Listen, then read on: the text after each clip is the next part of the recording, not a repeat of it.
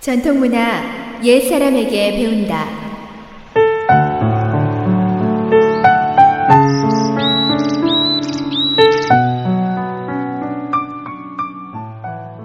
SOH 청취자 여러분 안녕하십니까?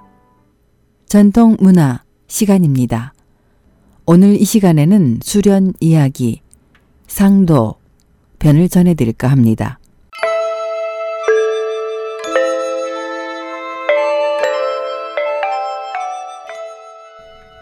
과거 제도가 있던 시절 어느 서생이 몇 번 과거에 낙방한 후 시대의 흐름에 자신은 맞지 않는다고 여겨 속세를 떠나기로 했습니다. 그는 기동량으로 들은 깊은 산중의 동굴에 기거한다는 도사를 찾아 나섰습니다. 도사는 날카로운 눈빛으로 서생을 아래 위로 살피며 말했습니다. 자네는 무엇을 배우고 싶은가?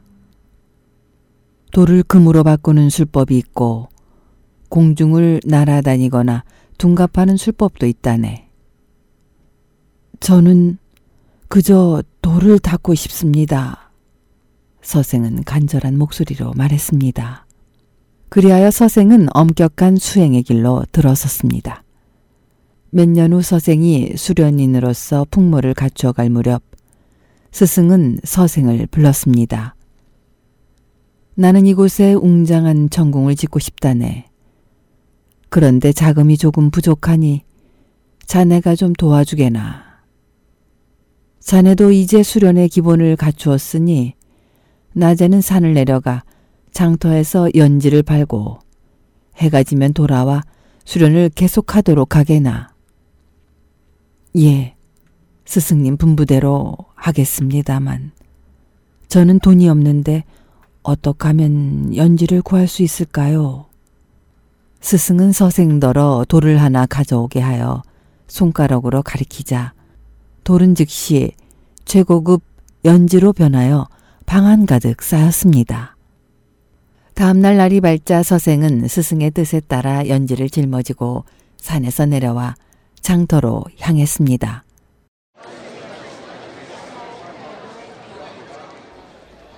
스승님은 돌도 금으로 바꾸실 수 있는데 왜 제자더러 번거로운 세상에 나가 돈을 벌라고 하시는 걸까? 서생의 발걸음은 무거웠고 불만이 마음 가득 차올라왔습니다. 연지 사시오. 연지 사시오. 서생은 구석진 곳에 자리를 잡고 앉아 시선을 발끝에 떨구고 모기만한 소리로 웅얼거렸습니다.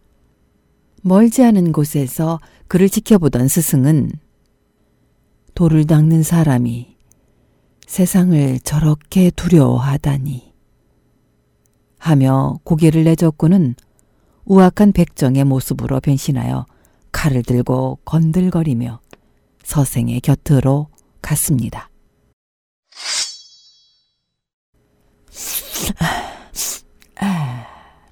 댁은 지금 여기서 뭘 하고 있는 개요?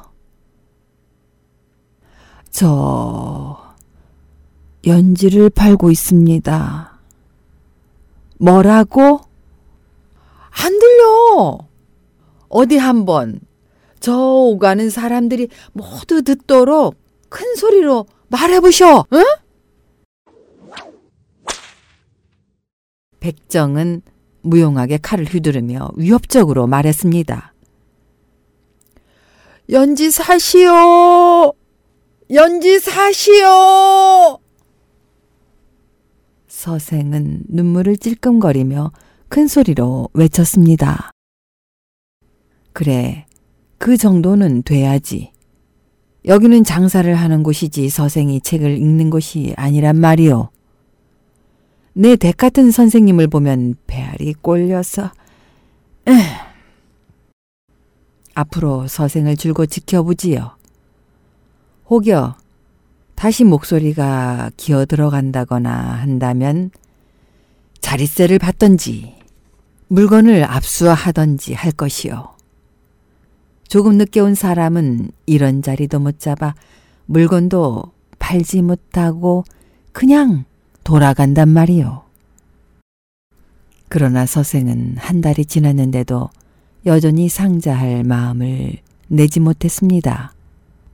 그것이 연지를 필요로 하는 사람들이 귀부인에서 정루의 기생에 이르기까지 모두가 여인네이고 보니 간혹 연지에 관심을 갖고 다가오는 여인에게조차도 서생은 고개를 숙여 외면해 버렸습니다. 그러니 한 달이 지났어도 연지를 한 개도 밟지 못한 것은 당연한 일입니다. 뿐만 아니라 깊은 밤 가부자를 하고 있어도 날이 새면 다시 온갖 사람이 오가는 아수라장 같은 장터로 나갈 걱정에 마음이 안정되지 않았습니다. 그러던 어느 날 만월의 휘영청 한 달빛 아래서 서생은 가부자를 하고 세속을 피해 산속으로 들어온 나더러 스승님은 왜 장터에 나가 돈을 벌어오라는 것일까? 라는 생각을 하다가 호련히 도의 길을 걷고 있는 자신이 세상을 두려워하고 있다는 것을 깨달았습니다. 스승님은 나에게 세속을 초월하라는 것이로구나. 그렇다면 수행하는 마음으로 장사를 하자. 이튿날 서생은 새로운 결심을 하고 장터로 나갔습니다. 그러나 막상 여인과 말을 섞자니 색심은 수련님에게 가장 엄중한 것인데 라는 생각에 더러 겁이 났습니다. 그는 곧 나는 수도인으로 세속을 초월한 사람이다. 어찌 여인네가 내 수련의 뜻을 움직일 수 있겠는가? 라고 결의를 내자 마음이 곧 초연해졌습니다. 스승은 서생을 시험하기 위해 묘령의 아가씨로 변신해 아리따운 자태로 연지를 고르며 그의 환심을 사고자 했습니다. 그러나 서생은 가부자를 하고 있지는 않았지만 마음은 늘 입정 상태로 여심의 마음을 움직이지 않았습니다. 이번에 스승은 부귀한 노부인으로 변신해 연지를 산 후 그 자리에서 얼굴에 발랐는데 그 순간 누렇던 얼굴이 미모의 젊은 부인으로 변했습니다. 그 소문이 퍼지자 이웃 마을 여인들까지도 연지를 사러 그의 노점으로 몰려들었습니다. 마침 태우가 절에 가는 길에 사람들이 와글거리는 것을 보고는 무슨 일인가 알아보도록 했습니다. 태우는 연재 소문을 듣고는 가지고 있던 백냥의 황금을 주고 남아있던 연지를 모두 샀습니다. 서생이 스승의 희망이 마침내 이루어진 것을 기뻐하며 황금을 지고 산으로 올라오는데 군사 몇 명이 한 소녀를 겁탈하려 했습니다. 이에 서생은 망설임 없이 군사들에게 황금 백냥을 주고 소녀를 구해주었습니다. 산으로 돌아간 서생은 스승에게 예를 갖추고 지금까지 일어났던 일을 말씀드렸습니다. 그러자 스승은 빙그레 웃으며 허공을 손가락으로 가리키자 웅장하고 아름다운 궁전이 나타났습니다. 자네는 이미 내가 천궁을 건립하는 것을 도왔네.